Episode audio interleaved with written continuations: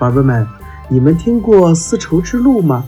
丝绸之路啊，是指起始于咱们古代中国，连接亚洲、非洲和欧洲的古代陆上商业贸易路线。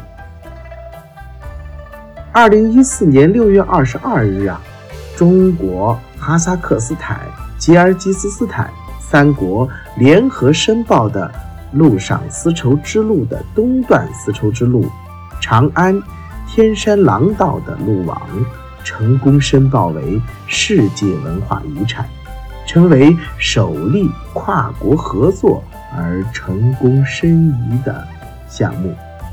经过岁月变迁，二十一世纪初，贸易和投资在古丝绸之路上再度活跃。中亚各国希望与中国扩展合作领域，在交通、邮电、纺织、食品、制药、化工、农产品加工、消费品生产、机械制造等行业对其进行投资，并在农业、治理沙漠、太阳能、环境保护等方面进行合作。为这块沃土注入肥料和生机。中国一些有识之士啊，也不断呼吁，在现在交通资讯飞速发展和全球化发展背景下，促进丝绸之路沿线区域经贸各领域的发展合作，既是对历史文化的传承，也是对该区域蕴藏的巨大潜力的开发。二零一三年九月七日上午。中国国家主席习近平在哈萨克斯坦纳扎尔巴耶夫大学做重要演讲，提出共同建设丝绸之路经济带。为了使欧亚各国经济联系更加紧密，相互合作更加深入，发展空间更加广阔，可以用创新的合作模式共同建设丝绸之路经济带。这是一项造福。沿途各国人民的大事业。那么，一提起丝绸之路呢，我们不得不提的是汉武帝和张骞。张骞是汉朝人，中国汉代杰出的外交家、旅行家、探险家。建元二年，奉汉武帝之命，由匈奴人甘父做向导。率领一百多人出使西域，打通了汉朝通往西域的南北道路，就是赫赫有名的丝绸之路。汉武帝以军功封博望侯，张骞呢，就是丝绸之路的开拓者，被誉为第一个睁开眼睛看世界的中国人。他将中原文明传播到西域，又从西域诸国引进了汗血马。葡萄、苜蓿、石榴、胡麻等物种到中原，促进了东西方文明的交流。如果没有张骞出使西域，我们还可能吃不到葡萄和石榴呢。好了，宝贝们，那么接下来我们听听这个故事，叫做张骞出使西域。公元前一百四十一年，汉景帝病逝。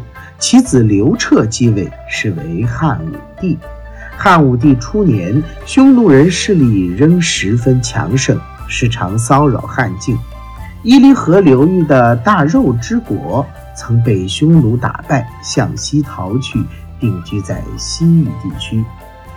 公元前一百三十八年，汉武帝派郎中张骞出使西域，让他去联络大肉之。共同对付匈奴。张骞一行人在经过匈奴地盘的时候，被匈奴兵抓了起来，一关就是十几年。后来，张骞与随从趁匈奴兵看管松懈，才逃出匈奴地界。他们纵马向西跑了四十多天，没找到大肉之，却闯进了大宛。大宛国王热情地接待了他们，并派人护送他们到了今新疆的北境。张骞等人由此进入大肉之国。没想到，这时大肉之的百姓都已经定居下来，不愿再与匈奴发生战争。张骞在那里住了一年多，没能说动大肉之国王与汉联盟，只好回国。公元前一百一十九年，张骞再次出使西域，前往乌孙国，请乌孙国王与汉朝联合对付匈奴。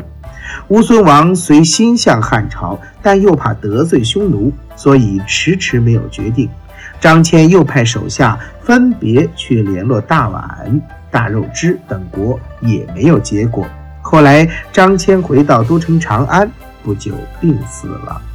虽然张骞出使西域的初衷未能实现，但汉朝从此和西域各国逐渐建立了友好关系，打通了丝绸之路。